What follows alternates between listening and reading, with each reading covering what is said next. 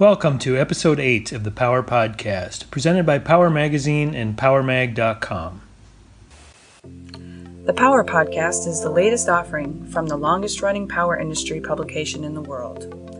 Established in 1882, the Power brand is dedicated to providing its global audience with news and information important to the power generation industry. Now, here's the host of the Power Podcast, Executive Editor Aaron Larson. In this episode of the Power Podcast, I'm joined by Hans Maghon, Siemens' Program Director for HL Class Development. I spoke with Hans in Las Vegas during a recent power industry conference. Siemens used the event to showcase its next generation HL Class gas turbine. Much of our conversation focused on the development of the new design. I guess to start off, would you just tell uh, listeners a little bit about yourself and your background and, and what your position is with Siemens? Okay, yeah, my name is Hans Maghon and uh, I'm 25 years with Siemens. Spent most of the time in gas turbine development and uh, R&D. Um, besides that, I have a I spent two and a half years in our compressor business as a head of uh, global engineering. Um, and my current responsibility is the program director for the HL class development. Okay, and that's really what I wanted to talk about is the HL class.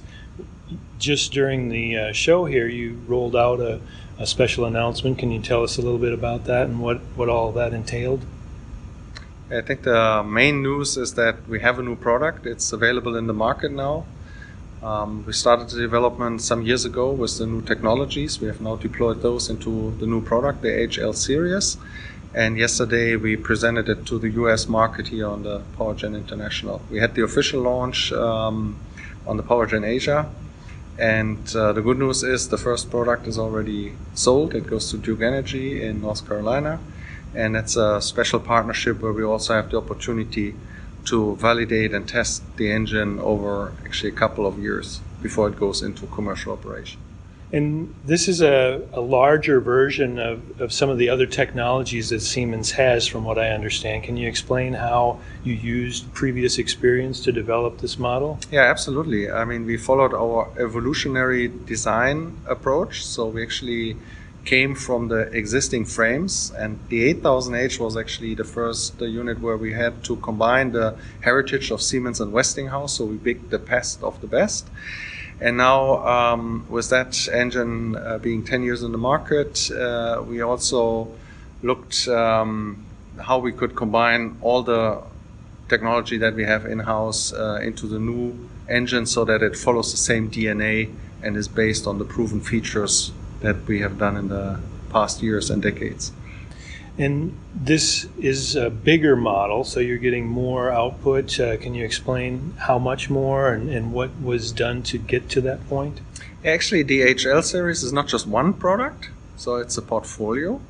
We have, uh, of course, a 50 and a 60 hertz version, but in the 50 hertz version, we actually have two power output classes and that's what we call the 8000 HL. So that's in the current 8000H uh, market size, so roughly the same power output.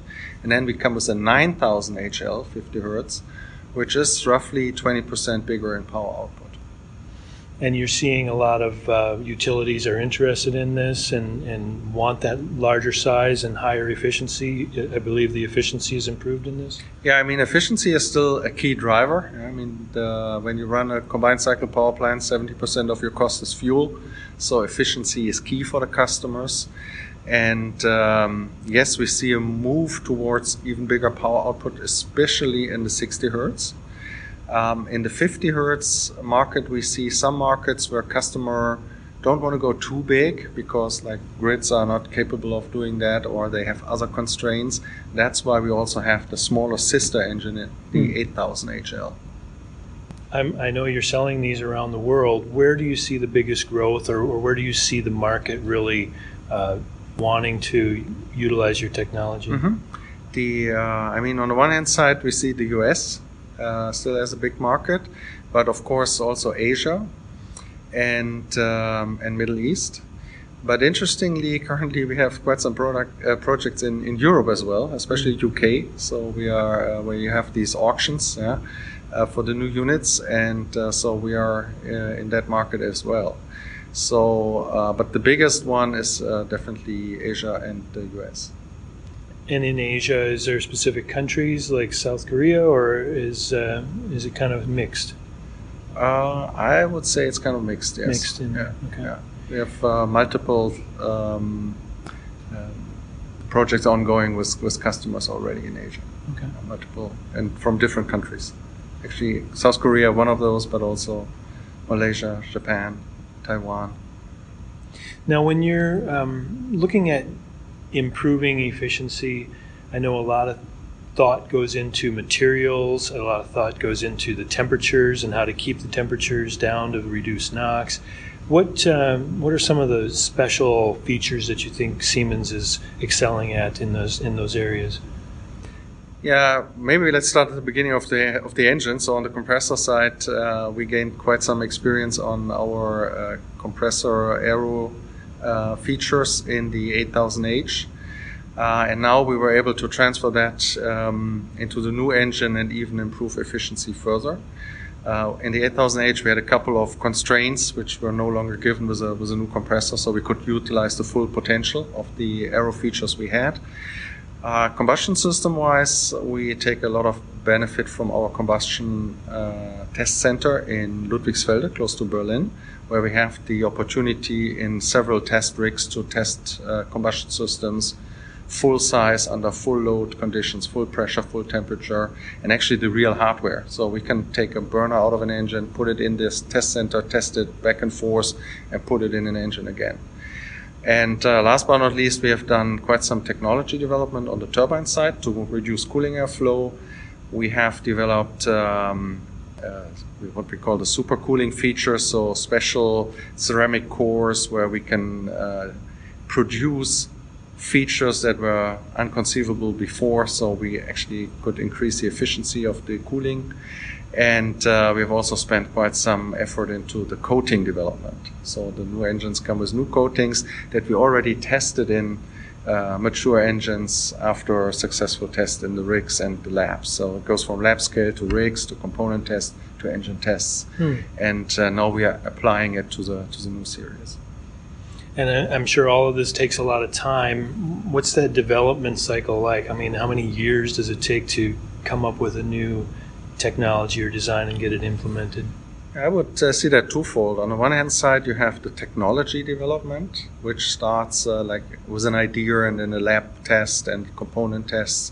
And uh, we also go multiple passes. So what we do is set-based design. We have a couple of ideas. We run them in parallel, and then certain things qualify for the next round, and others are disqualified. So that's uh, certainly still a couple of years. Um, the engine deployment uh, itself, now to take the technology and actually make a product out of it, we have uh, been able to accelerate that quite a bit with, with let's say, uh, new um, working methodologies that we actually adapted from software development. Uh, I don't know if you've heard about Agile and Scrum. So with that, we were able to do this much faster than our previous developments. Well, is there anything that maybe I haven't asked or that haven't really uh, brought up that you'd like to share or expand on? Yeah, maybe. I mean, the, the, the key message here is that on the one hand side, we focus on the existing DNA, the, the proven features, so that we can come up with a reliable product right away. And at the same time, we have done the technology pipeline and we are inserting that into this uh, framework of the proven DNA so that we also make the advancement that is needed in the terms of efficiency and emissions. And with that, uh, we were also working with uh, insurers right from the beginning and uh, we were able to uh, provide like two uh, coverage from uh, the lead insurer Allianz right from the beginning Hmm. for the first engines. Well, that's a, a significant development that makes it easier, I guess, to, to sell the product because you're pretty well. Absolutely, you have insurability, you have bankability, and uh, that is what the customers care about besides efficiency. Right. Well, thank you so much for taking the time to speak with me and, and explain this uh, great new product. Yeah, it was a pleasure. All right, thanks. And with that, the eighth episode of the Power Podcast has come to an end. I hope listeners found my conversation with Hans Maghon informative and interesting. If you'd like to learn more about the latest advances in gas turbines, Power Magazine will be publishing a feature story on the topic written by Associate Editor Darrell Proctor in the January 2018 issue. I'm Aaron Larson, Executive Editor of Power. Watch for the next Power podcast coming soon. Thanks for listening.